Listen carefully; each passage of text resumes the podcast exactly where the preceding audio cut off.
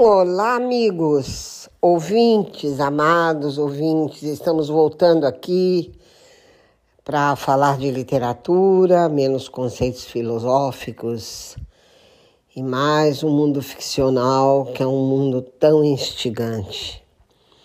A literatura é, de fato, ouvintes, muito envolvente e tanto que por ela vamos mais bem compreendendo a vida e as criaturas do mundo.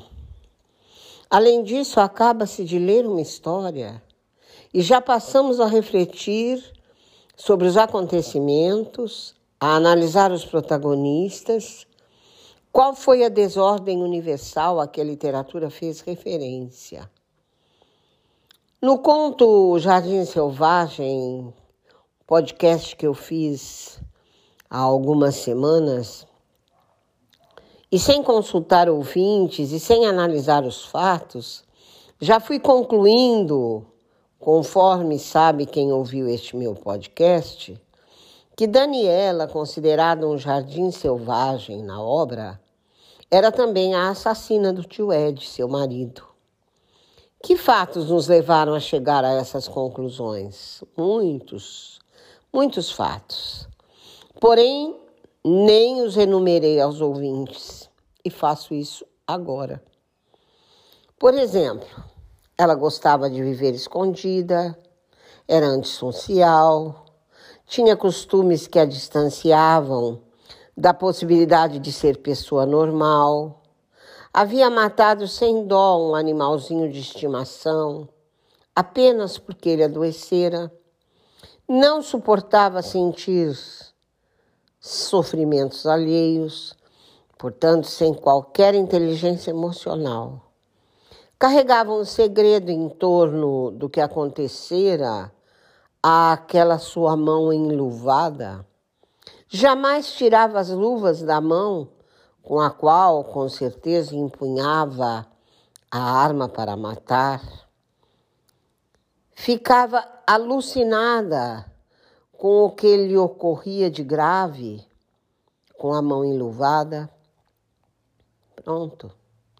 Acho que agora consegui explicar a meus ouvintes o que não expliquei naquele podcast sobre a história de Daniela no Jardim Selvagem.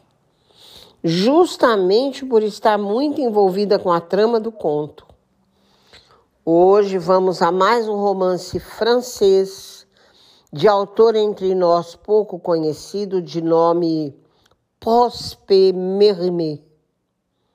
Entanto, ele é autor de Carmen, obra mais conhecida como ópera, composta por Bizet, e que, na verdade, antes de ópera, foi esse trágico romance escrito por Mérimée.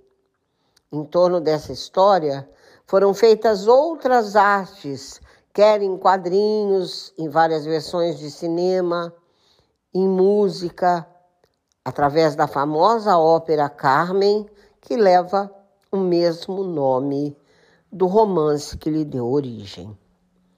Mérimée foi filho único de um casal francês, nascido em Paris bem no início do século XIX, em 1803. Morreu em Cannes, na França, com 67 anos, ainda jovem, considerando-se a capacidade de vida dos dias atuais. Estudou em liceus importantes, foi amigo da imperatriz Eugénie em plena época napoleônica, o que lhe favoreceu alcançar o cargo de senador, dentre outras funções que exerceu tais como historiador, arqueólogo, advogado, desenhista, amante da arquitetura e escritor. Mérimée pertenceu à geração que se situa entre romantismo e realismo, tendo sido contemporâneo de Victor Hugo e de Balzac. Também privou da amizade de Stendhal, e foi aficionado amante da cultura ibérica, principalmente da Espanha, para onde vai em longa e prolongada viagem, visitando na comunidade autônoma de Andaluzia as cidades que mais apreciava, como Sevilha, Córdoba e outras de cultura islâmica e árabe, cujo domínio ali foi marcante. Tanto é que a região é a famosa região do sapateado, do flamenco, das touradas e das tapas, que nós as conhecemos como batatas. O domínio árabe resultou em períodos de grande progresso, cujas marcas estão presentes na arquitetura de palácios, fortalezas, parques, residências. Andou também pela Catalunha, parte dos Pirineus orientais da França.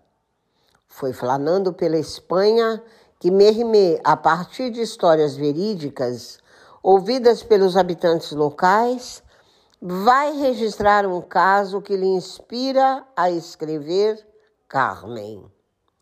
Talvez o êxito da ópera, cuja estreia se deu três meses depois da morte de Bizet e cinco anos após a morte de Mérimée, tenha feito muita gente pensar que só existisse a ópera Carmen. Mas não. O livro lhe é muito anterior com a concepção a gosto popular, embora com narrativa bastante criteriosa e sofisticada. Conta o conto a trágica história de amor acontecida e ambientada em Sevilha, na Espanha, entre o basco Dom José e a cigana ritana Carmen no enredo que ouviremos a seguir e que continua a comover gerações. Esse magistral livro sobrevive ao tempo dada a trama intensa, apaixonante e trágica entre o desesperado amor de Dom José por Carmen. Na história, o escritor escuta o caso de um rufião de Málaga que, por amor assassinara a mulher amada, caso que lhe fora narrado como verdadeiro por uma espanhola de nome Maria Manuela Kirkpatrick. A mulher assassinada não era cigana, mas o escritor a transforma na cigana Carmen, porque, como arqueólogo, como estudioso, já havia também se dedicado a estudar a vida dos ciganos, seus costumes. Daí escolher a cigana para protagonizar seu romance. A trama se desenvolve assim. Carmen é jovem, bela e sedutora cigana que enfeitiça de amor, levando à perdição seu ciumento amante, um homem mais velho e de carreira militar. É uma mulher sensual que usa charme e sensualidade para conquistar e manipular seus amantes, que foram muitos, muitos amantes. Dom José a conhece quando ela lhe joga uma flor, enquanto se exibe a um pequeno público. E logo sucumbe à sensualidade da cigana e por ela vai se tornar um bandido. Isso porque seu amor por essa mulher o faz e o fez cometer crimes e a se tornar cada dia mais alucinado pela posse de Car, pela posse de Carmen. Claro que esse ciúme e tanto zelo e posse não acabariam bem, uma vez que os ciganos primam pela liberdade, pelas andanças, considerado inclusive um povo errante. Sobre essa característica de povo errante, Existe até uma explicação religiosa. Dizem que foram os ciganos ferreiros quem fizeram os pregos para pregar Jesus na cruz, razão pela qual andariam pelo mundo sem destino. Outra personagem criada por Mérimée é o narrador, que vai ser personagem importante no romance e que pode ter como base o próprio Mérimée. narrador muito sensível e ingênuo, que também se encanta e se apaixona por Carmen, porém, em tempo, é salvo por Dom José.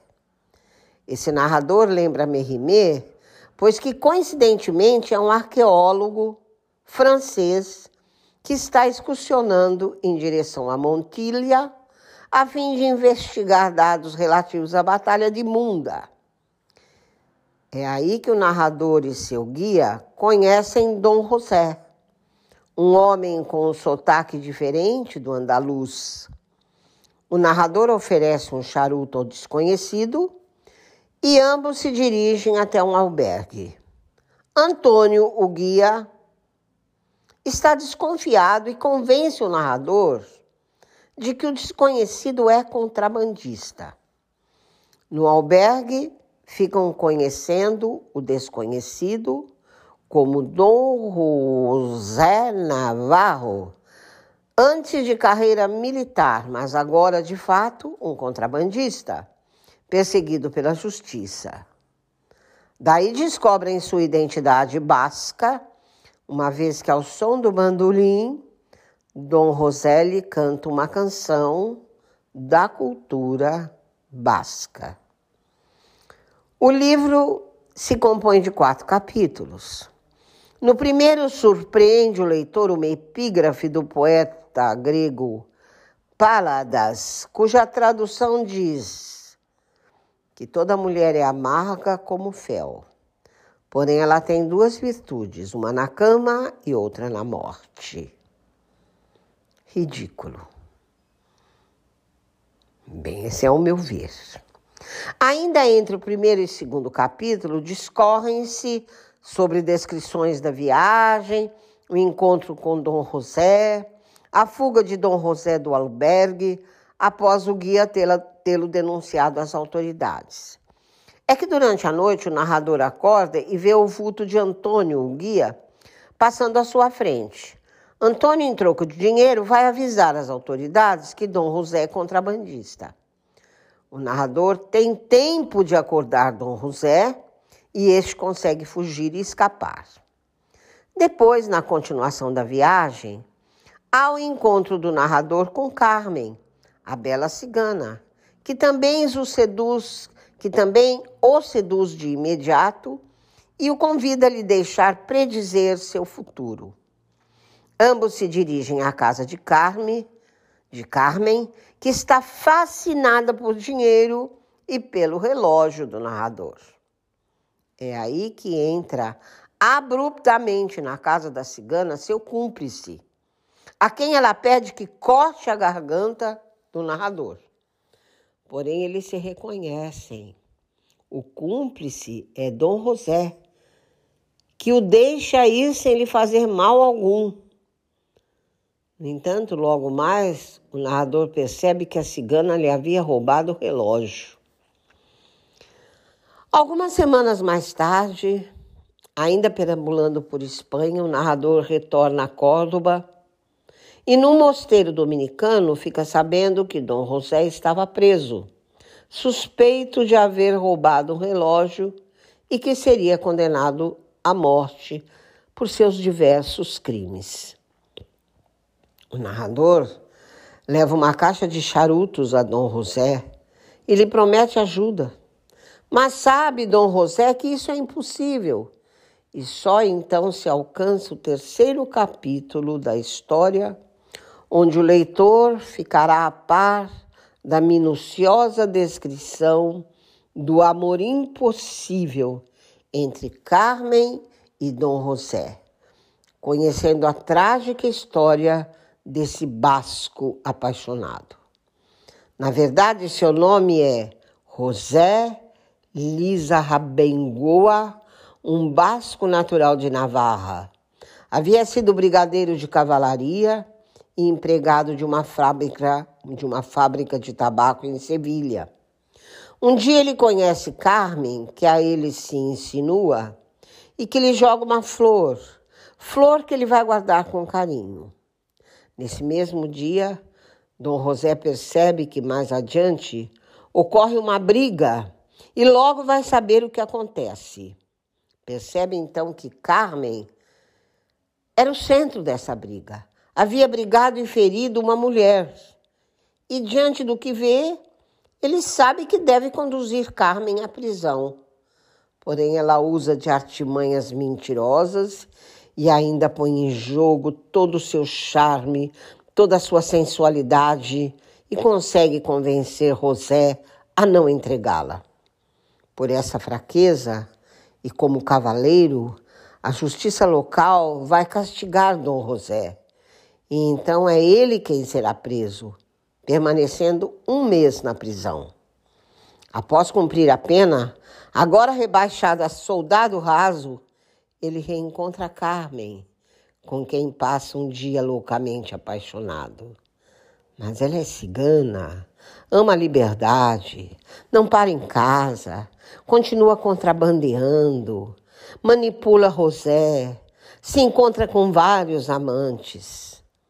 Um dia ela é flagrada por José nos braços de um oficial.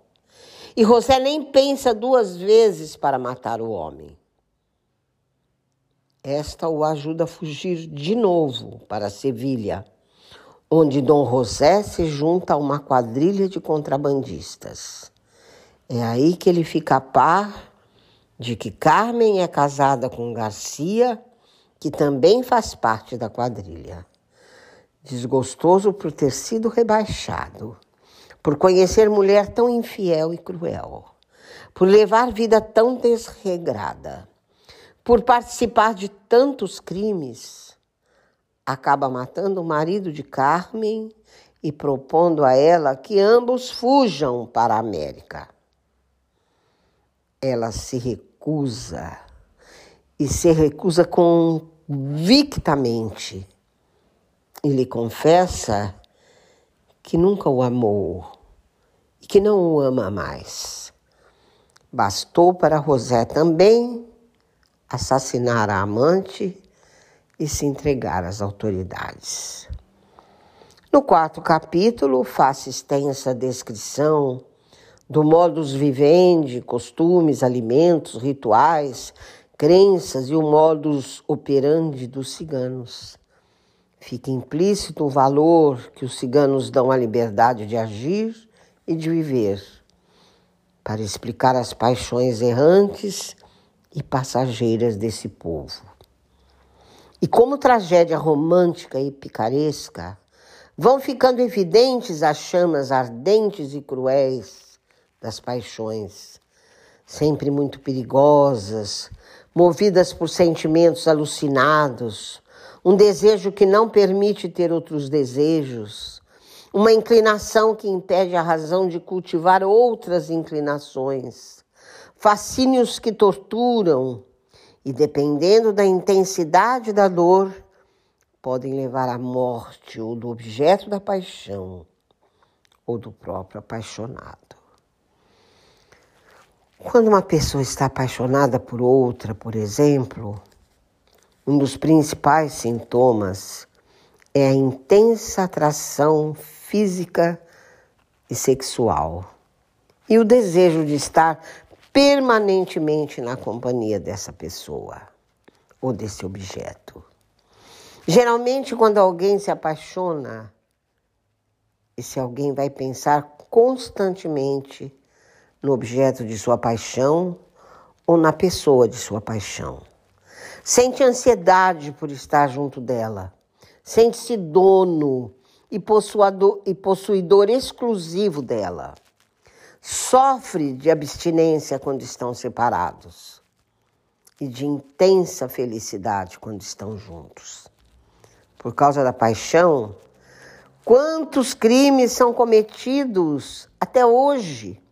É impressionante o número assustador de casos de feminicídio em pleno século XXI, quando o mundo e o Brasil já podiam ser bem mais civilizados, mais compreensivos, mais solidários, mais amorosos e bem menos odiosos do que têm sido.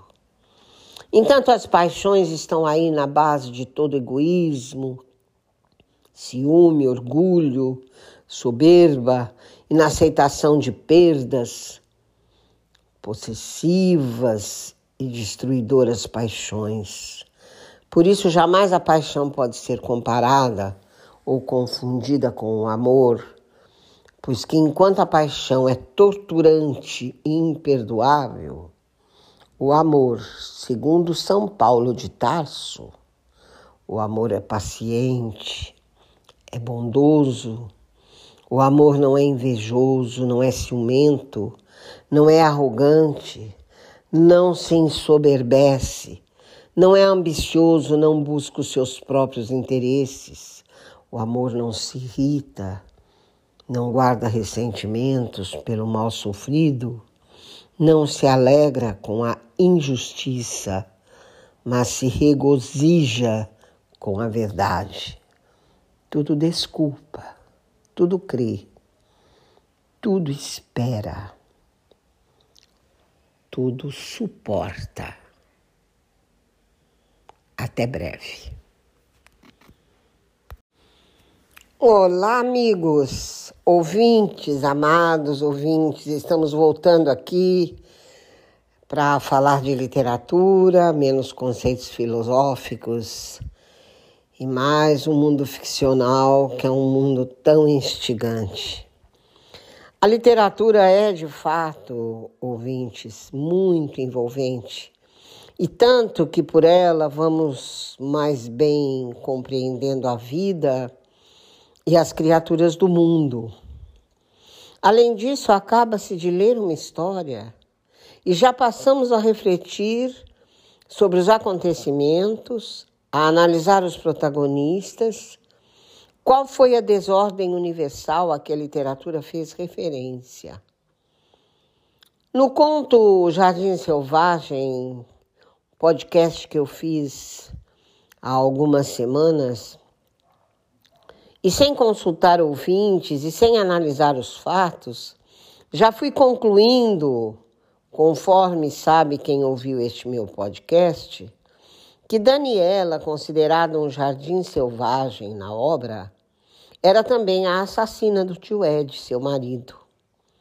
Que fatos nos levaram a chegar a essas conclusões? Muitos muitos fatos. Porém, nem os enumerei aos ouvintes e faço isso agora. Por exemplo, ela gostava de viver escondida, era antissocial, tinha costumes que a distanciavam da possibilidade de ser pessoa normal, havia matado sem dó um animalzinho de estimação apenas porque ele adoecera não suportava sentir sofrimentos alheios, portanto, sem qualquer inteligência emocional. Carregava um segredo em torno do que acontecera àquela sua mão enluvada. Jamais tirava as luvas da mão com a qual, com certeza, empunhava a arma para matar. Ficava alucinada com o que lhe ocorria de grave, com a mão enluvada. Pronto. Acho que agora consegui explicar a meus ouvintes o que não expliquei naquele podcast sobre a história de Daniela no Jardim Selvagem. Justamente por estar muito envolvida com a trama do conto. Hoje vamos a mais um romance francês de autor entre nós pouco conhecido de nome Prosper Mérimée. Entanto, ele é autor de Carmen, obra mais conhecida como ópera, composta por Bizet, e que, na verdade, antes de ópera, foi esse trágico romance escrito por Mérimée. Em torno dessa história foram feitas outras artes, quer em quadrinhos, em várias versões de cinema, em música, através da famosa ópera Carmen, que leva o mesmo nome do romance que lhe deu origem. Mérimée foi filho único de um casal francês, nascido em Paris bem no início do século XIX em 1803. Morreu em Cannes, na França, com 67 anos, ainda jovem, considerando-se a capacidade de vida dos dias atuais. Estudou em liceus importantes, foi amigo da imperatriz Eugenie em plena época napoleônica, o que lhe favoreceu alcançar o cargo de senador, dentre outras funções que exerceu, tais como historiador, arqueólogo, advogado, desenhista, amante da arquitetura e escritor. Mérimée pertenceu à geração que se situa entre romantismo e realismo, tendo sido contemporâneo de Victor Hugo e de Balzac.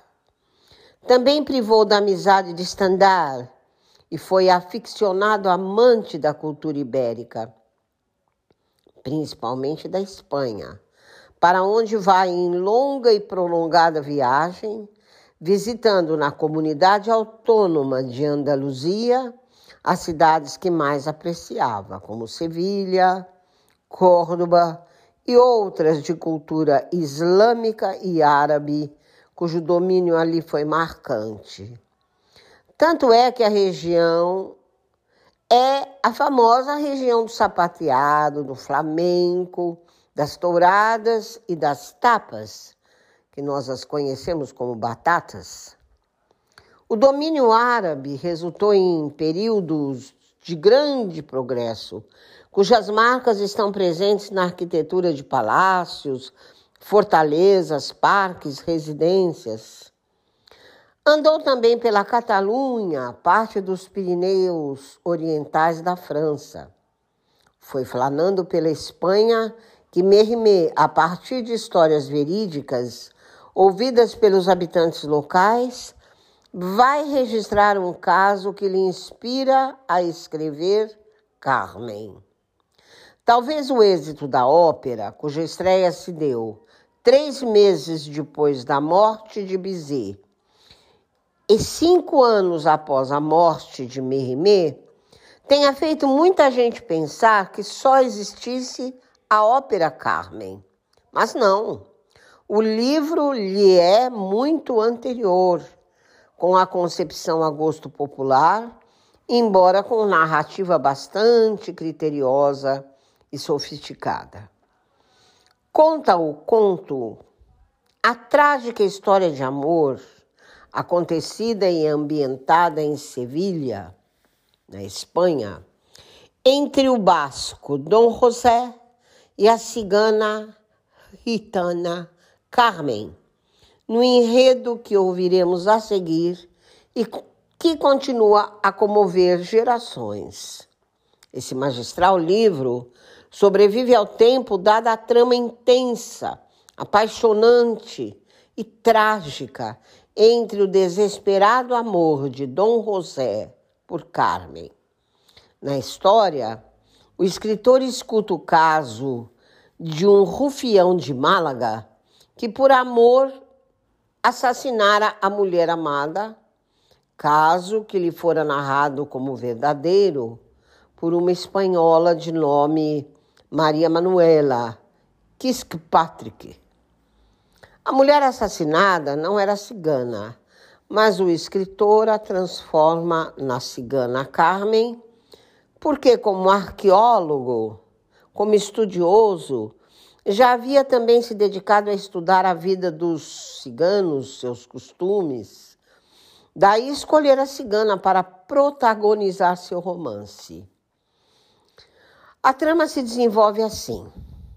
Carmen é jovem, bela e sedutora cigana que enfeitiça de amor, levando à perdição seu ciumento amante, um homem mais velho e de carreira militar. É uma mulher sensual que usa charme e sensualidade para conquistar e manipular seus amantes, que foram muitos, muitos amantes. Dom José a conhece quando ela lhe joga uma flor, enquanto se exibe a um pequeno público. E logo sucumbe à sensualidade da cigana e por ela vai se tornar um bandido. Isso porque seu amor por essa mulher o faz e o fez cometer crimes e a se tornar cada dia mais alucinado pela posse de Car, pela posse de Carmen. Claro que esse ciúme e tanto zelo e posse não acabariam bem, uma vez que os ciganos primam pela liberdade, pelas andanças, considerado inclusive um povo errante. Sobre essa característica de povo errante, existe até uma explicação religiosa. Dizem que foram os ciganos ferreiros quem fizeram os pregos para pregar Jesus na cruz, razão pela qual andariam pelo mundo sem destino. Outra personagem criada por Mérimée é o narrador, que vai ser personagem importante no romance. E que pode ter como base o próprio Mérimée. Narrador muito sensível e ingênuo, que também se encanta e se apaixona por Carmen, porém, em tempo, é salvo por Dom José. Esse narrador lembra Mérimée, pois que coincidentemente é um arqueólogo francês que está excursionando em direção a Montilha a fim de investigar dados relativos à Batalha de Munda. É aí que o narrador e seu guia conhecem Dom José, um homem com um sotaque diferente do andaluz. O narrador oferece um charuto ao desconhecido e ambos se dirigem até um albergue. Antônio, o guia, está desconfiado e convence o narrador de que o desconhecido é contrabandista. No albergue, ficam conhecendo o desconhecido como Dom José Navarro, antes de carreira militar, mas agora de fato um contrabandista perseguido pela justiça. Daí descobrem sua identidade basca, uma vez que ao som do bandolim, Dom Roselli canta uma canção da cultura basca. O livro se compõe de quatro capítulos. No primeiro, surpreende o leitor uma epígrafe do poeta grego Paladas, cuja tradução diz: que toda mulher é amarga como fel. Porém, ela tem duas virtudes, uma na cama e outra na morte. Ridículo. Bem, esse é o meu ver. Ainda entre o primeiro e segundo capítulo, discorrem-se sobre descrições da viagem, o encontro com Dom José, a fuga de Dom José do albergue, após o guia tê-lo denunciado às autoridades. É que durante a noite o narrador acorda e vê o vulto de Antônio, o guia, passando à sua frente. Antônio, em troco de dinheiro, vai avisar as autoridades que Dom José é contrabandista. O narrador tem tempo de acordar Dom José e este consegue fugir e escapar. Depois, na continuação da viagem, há o encontro do narrador com Carmen, a bela cigana, que também o seduz, que também o seduz de imediato e o convida a lhe deixar predizer seu futuro. Ambos se dirigem à casa de Carmen, de Carmen, que está fascinada por dinheiro e pelo relógio do narrador. É aí que entra abruptamente na casa da cigana seu cúmplice, a quem ela pede que corte a garganta do narrador. Porém, eles se reconhecem. O cúmplice é Dom José, que o deixa ir sem lhe fazer mal algum. No entanto, logo mais, o narrador percebe que a cigana lhe havia roubado o relógio. Algumas semanas mais tarde, ainda perambulando por Espanha, o narrador retorna a Córdoba e no mosteiro dominicano fica sabendo que Dom José estava preso, suspeito de haver roubado um relógio e que seria condenado à morte por seus diversos crimes.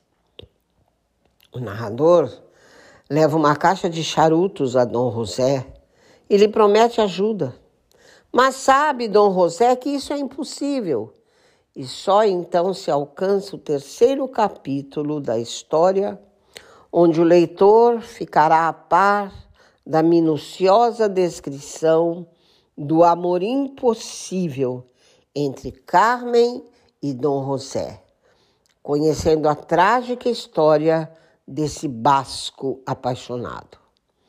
Na verdade, seu nome é José Lisa Rabengoa, um basco natural de Navarra.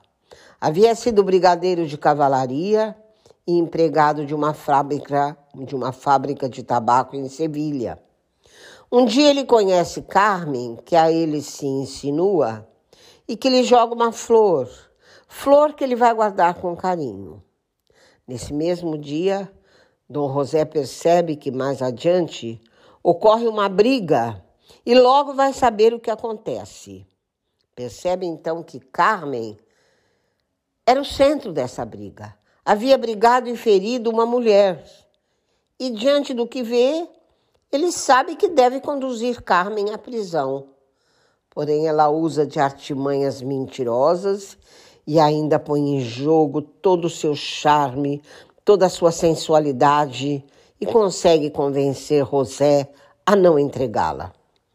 Por essa fraqueza e como cavaleiro, a justiça local vai castigar Dom José. E então é ele quem será preso permanecendo um mês na prisão.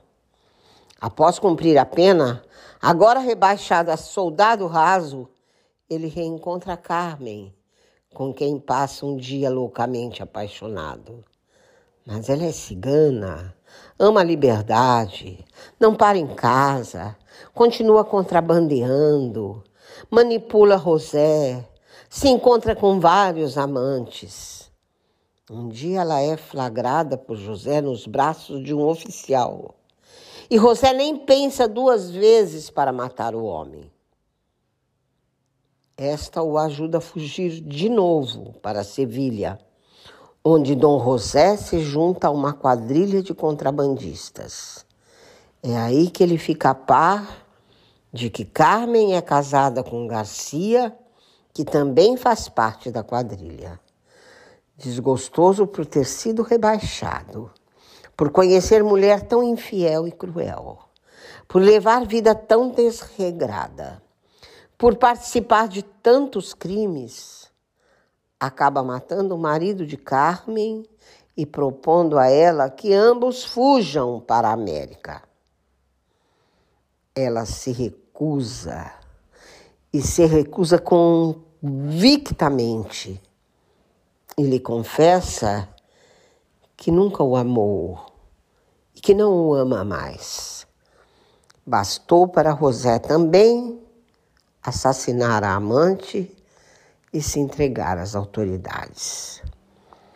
No quarto capítulo, faço extensa descrição do modus vivendi, costumes, alimentos, rituais, crenças e o modus operandi dos ciganos. Fica implícito o valor que os ciganos dão à liberdade de agir e de viver, para explicar as paixões errantes e passageiras desse povo. E como tragédia romântica e picaresca, vão ficando evidentes as chamas ardentes e cruéis das paixões, sempre muito perigosas, movidas por sentimentos alucinados um desejo que não permite ter outros desejos, uma inclinação que impede a razão de cultivar outras inclinações, fascínios que torturam e, dependendo da intensidade da dor, podem levar à morte ou do objeto da paixão ou do próprio apaixonado. Quando uma pessoa está apaixonada por outra, por exemplo, um dos principais sintomas é a intensa atração física e sexual e o desejo de estar permanentemente na companhia dessa pessoa ou desse objeto. Geralmente, quando alguém se apaixona, esse alguém vai pensar constantemente no objeto de sua paixão ou na pessoa de sua paixão. Sente ansiedade por estar junto dela. Sente-se dono e possuidor, exclusivo dela. Sofre de abstinência quando estão separados e de intensa felicidade quando estão juntos. Por causa da paixão, quantos crimes são cometidos até hoje? É impressionante o número assustador de casos de feminicídio em pleno século XXI, quando o mundo e o Brasil já podiam ser bem mais civilizados, mais compreensivos, mais solidários, mais amorosos e bem menos odiosos do que têm sido. Entanto, as paixões estão aí na base de todo egoísmo, ciúme, orgulho, soberba, inaceitação de perdas, possessivas e destruidoras paixões. Por isso, jamais a paixão pode ser comparada ou confundida com o amor, pois que enquanto a paixão é torturante e imperdoável, o amor, segundo São Paulo de Tarso, o amor é paciente, é bondoso. O amor não é invejoso, não é ciumento, não é arrogante, não se ensoberbece, não é ambicioso, não busca os seus próprios interesses. O amor não se irrita, não guarda ressentimentos pelo mal sofrido, não se alegra com a injustiça, mas se regozija com a verdade tudo desculpa, tudo crê, tudo espera, tudo suporta. Até breve. Olá, amigos, ouvintes, amados ouvintes, estamos voltando aqui para falar de literatura, menos conceitos filosóficos e mais um mundo ficcional que é um mundo tão instigante. A literatura é, de fato, ouvintes, muito envolvente, e tanto que por ela vamos mais bem compreendendo a vida e as criaturas do mundo. Além disso, acaba-se de ler uma história e já passamos a refletir sobre os acontecimentos, a analisar os protagonistas, qual foi a desordem universal a que a literatura fez referência.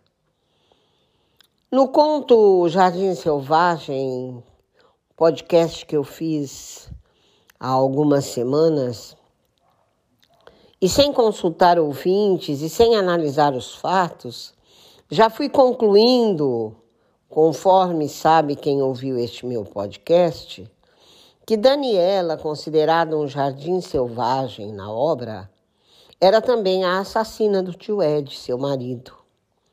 Que fatos nos levaram a chegar a essas conclusões? Muitos, muitos fatos. Porém, nem os enumerei aos ouvintes e faço isso agora. Por exemplo, ela gostava de viver escondida, era antissocial, tinha costumes que a distanciavam da possibilidade de ser pessoa normal. Havia matado sem dó um animalzinho de estimação, apenas porque ele adoecera. Não suportava sentir sofrimentos alheios, portanto, sem qualquer inteligência emocional. Carregava um segredo em torno do que acontecera àquela sua mão enluvada, jamais tirava as luvas da mão com a qual, com certeza, empunhava a arma para matar. Ficava alucinada com o que lhe ocorria de grave, com a mão enluvada. Pronto.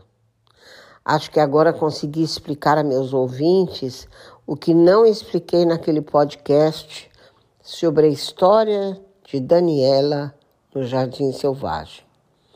justamente por estar muito envolvida com a trama do conto. Hoje vamos a mais um romance francês de autor entre nós pouco conhecido de nome Prosper Mérimée. Entanto, ele é autor de Carmen, obra mais conhecida como ópera, composta por Bizet, e que, na verdade, antes de ópera, foi esse trágico romance escrito por Mérimée. Em torno dessa história foram feitas outras artes, quer em quadrinhos, em várias versões de cinema, em música, através da famosa ópera Carmen, que leva o mesmo nome do romance que lhe deu origem. Mérimée foi filho único de um casal francês, nascido em Paris bem no início do século XIX, em 1803.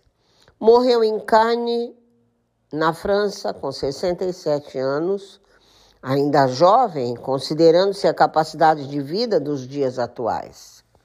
Estudou em liceus importantes, foi amigo da imperatriz Eugénie em plena época napoleônica, o que lhe favoreceu alcançar o cargo de senador, dentre outras funções que exerceu tais como historiador, arqueólogo, advogado, desenhista, amante da arquitetura e escritor. Mérimée pertenceu à geração que se situa entre romantismo e realismo, tendo sido contemporâneo de Victor Hugo e de Balzac. Também privou da amizade de Stendhal, e foi aficionado amante da cultura ibérica, principalmente da Espanha, para onde vai em longa e prolongada viagem, visitando na comunidade autônoma de Andaluzia as cidades que mais apreciava, como Sevilha, Córdoba e outras de cultura islâmica e árabe, cujo domínio ali foi marcante. Tanto é que a região é a famosa região do sapateado, do flamenco, das touradas e das tapas, que nós as conhecemos como batatas.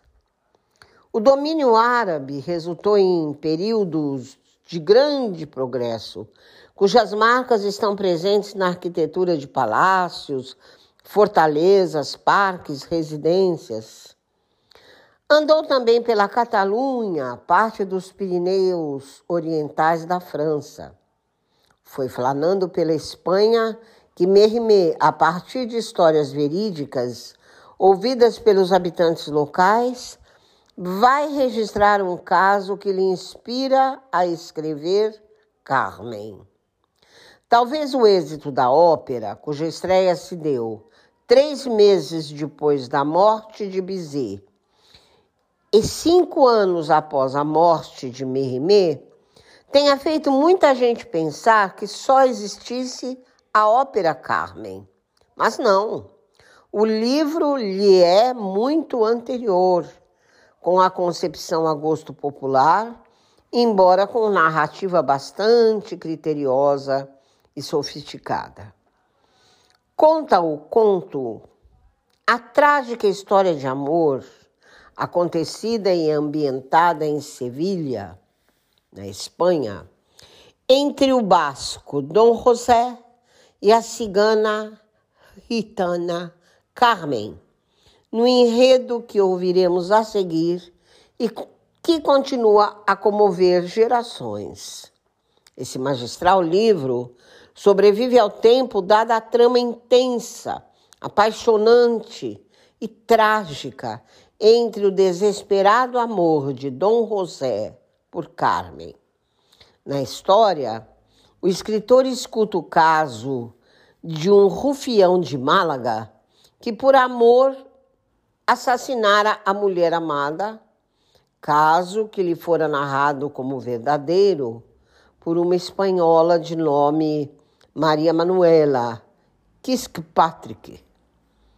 A mulher assassinada não era cigana, mas o escritor a transforma na cigana Carmen, porque, como arqueólogo, como estudioso, já havia também se dedicado a estudar a vida dos ciganos, seus costumes.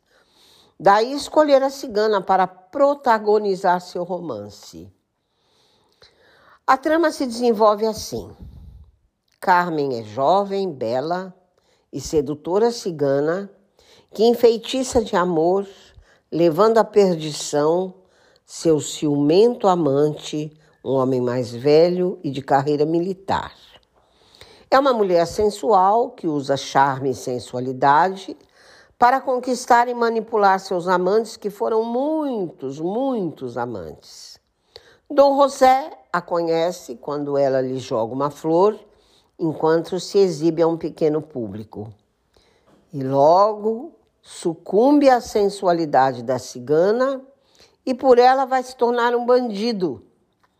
Isso porque seu amor por essa mulher o faz e o fez cometer crimes e a se tornar cada dia mais alucinado pela posse de Car pela posse de Carmen. Claro que esse ciúme e tanto zelo e posse não acabariam bem, uma vez que os ciganos primam pela liberdade, pelas andanças, considerado inclusive um povo errante. Sobre essa característica de povo errante, existe até uma explicação religiosa. Dizem que foram os ciganos ferreiros quem fizeram os pregos para pregar Jesus na cruz, razão pela qual andariam pelo mundo sem destino. Outra personagem criada por Mérimée é o narrador, que vai ser personagem importante no romance. E que pode ter como base o próprio Mérimée. Narrador muito sensível e ingênuo, que também se encanta e se apaixona por Carmen, porém, em tempo, é salvo por Dom José. Esse narrador lembra Mérimée, pois que coincidentemente é um arqueólogo francês que está excursionando em direção a Montilha a fim de investigar dados relativos à Batalha de Munda. É aí que o narrador e seu guia conhecem Dom José, um homem com um sotaque diferente do andaluz. O narrador oferece um charuto ao desconhecido e ambos se dirigem até um albergue. Antônio, o guia, está desconfiado e convence o narrador de que o desconhecido é contrabandista. No albergue, ficam conhecendo o desconhecido como Dom José Navarro, antes de carreira militar, mas agora de fato um contrabandista perseguido pela justiça. Daí descobrem sua identidade basca, uma vez que ao som do bandolim, Dom Roselli canta uma canção da cultura basca. O livro se compõe de quatro capítulos. No primeiro, surpreende o leitor uma epígrafe do poeta grego Paladas, cuja tradução diz que toda mulher é amarga como fel. Porém, ela tem duas virtudes, uma na cama e outra na morte. Ridículo. Bem, esse é o meu ver. Ainda entre o primeiro e segundo capítulo, discorrem-se sobre descrições da viagem, o encontro com Dom José, a fuga de Dom José do albergue, após o guia tê-lo denunciado às autoridades. É que durante a noite o narrador acorda e vê o vulto de Antônio, o guia, passando à sua frente. Antônio, em troco de dinheiro, vai avisar as autoridades que Dom José é contrabandista. O narrador tem tempo de acordar Dom José e este consegue fugir e escapar. Depois, na continuação da viagem, há o encontro do narrador com Carmen, a bela cigana, que também o seduz, que também o seduz de imediato e o convida a lhe deixar predizer seu futuro. Ambos se dirigem à casa de Carme, de Carmen, que está fascinada por dinheiro e pelo relógio do narrador. É aí que entra abruptamente na casa da cigana seu cúmplice, a quem ela pede que corte a garganta do narrador. Porém, eles se reconhecem. O cúmplice é Dom José, que o deixa ir sem lhe fazer mal algum. No entanto, logo mais, o narrador percebe que a cigana lhe havia roubado o relógio.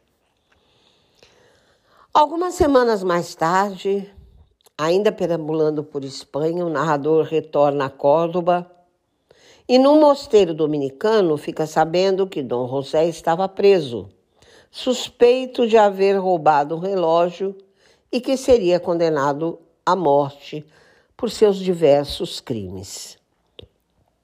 O narrador leva uma caixa de charutos a Dom José e lhe promete ajuda. Mas sabe Dom José que isso é impossível. E só então se alcança o terceiro capítulo da história, onde o leitor ficará a par da minuciosa descrição do amor impossível entre Carmen e Dom José, conhecendo a trágica história desse basco apaixonado. Na verdade, seu nome é José Lizarrabengoa, um basco natural de Navarra. Havia sido brigadeiro de cavalaria e empregado de uma fábrica de uma fábrica de tabaco em Sevilha. Um dia ele conhece Carmen, que a ele se insinua, e que lhe joga uma flor, flor que ele vai guardar com carinho. Nesse mesmo dia, Dom José percebe que mais adiante ocorre uma briga e logo vai saber o que acontece. Percebe então que Carmen era o centro dessa briga. Havia brigado e ferido uma mulher. E diante do que vê, ele sabe que deve conduzir Carmen à prisão. Porém, ela usa de artimanhas mentirosas e ainda põe em jogo todo o seu charme, toda a sua sensualidade e consegue convencer José a não entregá-la. Por essa fraqueza e como cavaleiro, a justiça local vai castigar Dom José. E então é ele quem será preso, permanecendo um mês na prisão. Após cumprir a pena, agora rebaixado a soldado raso, ele reencontra Carmen, com quem passa um dia loucamente apaixonado. Mas ela é cigana, ama a liberdade, não para em casa, continua contrabandeando, manipula José, se encontra com vários amantes. Um dia ela é flagrada por José nos braços de um oficial. E José nem pensa duas vezes para matar o homem. Esta o ajuda a fugir de novo para Sevilha onde Dom José se junta a uma quadrilha de contrabandistas. É aí que ele fica a par de que Carmen é casada com Garcia, que também faz parte da quadrilha. Desgostoso por ter sido rebaixado, por conhecer mulher tão infiel e cruel, por levar vida tão desregrada, por participar de tantos crimes, acaba matando o marido de Carmen e propondo a ela que ambos fujam para a América. Ela se recusa e se recusa convictamente e lhe confessa que nunca o amou e que não o ama mais. Bastou para José também assassinar a amante e se entregar às autoridades. No quarto capítulo, faço extensa descrição do modus vivendi, costumes, alimentos, rituais, crenças e o modus operandi dos ciganos. Fica implícito o valor que os ciganos dão à liberdade de agir e de viver, para explicar as paixões errantes e passageiras desse povo. E como tragédia romântica e picaresca, vão ficando evidentes as chamas ardentes e cruéis das paixões, sempre muito perigosas, movidas por sentimentos alucinados, um desejo que não permite ter outros desejos, uma inclinação que impede a razão de cultivar outras inclinações, fascínios que torturam e, dependendo da intensidade da dor, podem levar à morte ou do objeto da paixão ou do próprio apaixonado. Quando uma pessoa está apaixonada por outra, por exemplo, um dos principais sintomas é a intensa atração física e sexual e o desejo de estar permanentemente na companhia dessa pessoa ou desse objeto. Geralmente, quando alguém se apaixona, esse alguém vai pensar constantemente no objeto de sua paixão ou na pessoa de sua paixão. Sente ansiedade por estar junto dela. Sente-se dono e possuidor, exclusivo dela. Sofre de abstinência quando estão separados e de intensa felicidade quando estão juntos por causa da paixão, quantos crimes são cometidos até hoje.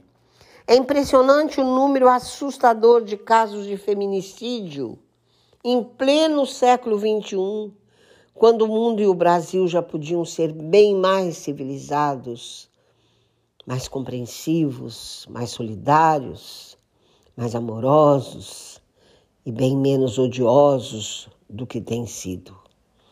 Entanto, as paixões estão aí na base de todo egoísmo, ciúme, orgulho, soberba, inaceitação de perdas, possessivas e destruidoras paixões.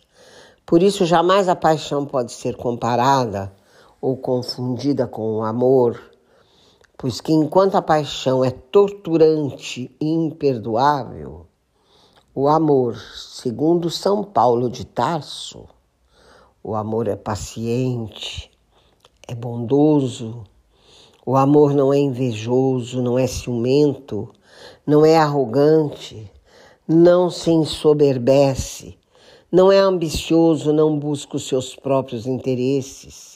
O amor não se irrita, não guarda ressentimentos pelo mal sofrido não se alegra com a injustiça, mas se regozija com a verdade. Tudo desculpa, tudo crê, tudo espera, tudo suporta. Até breve.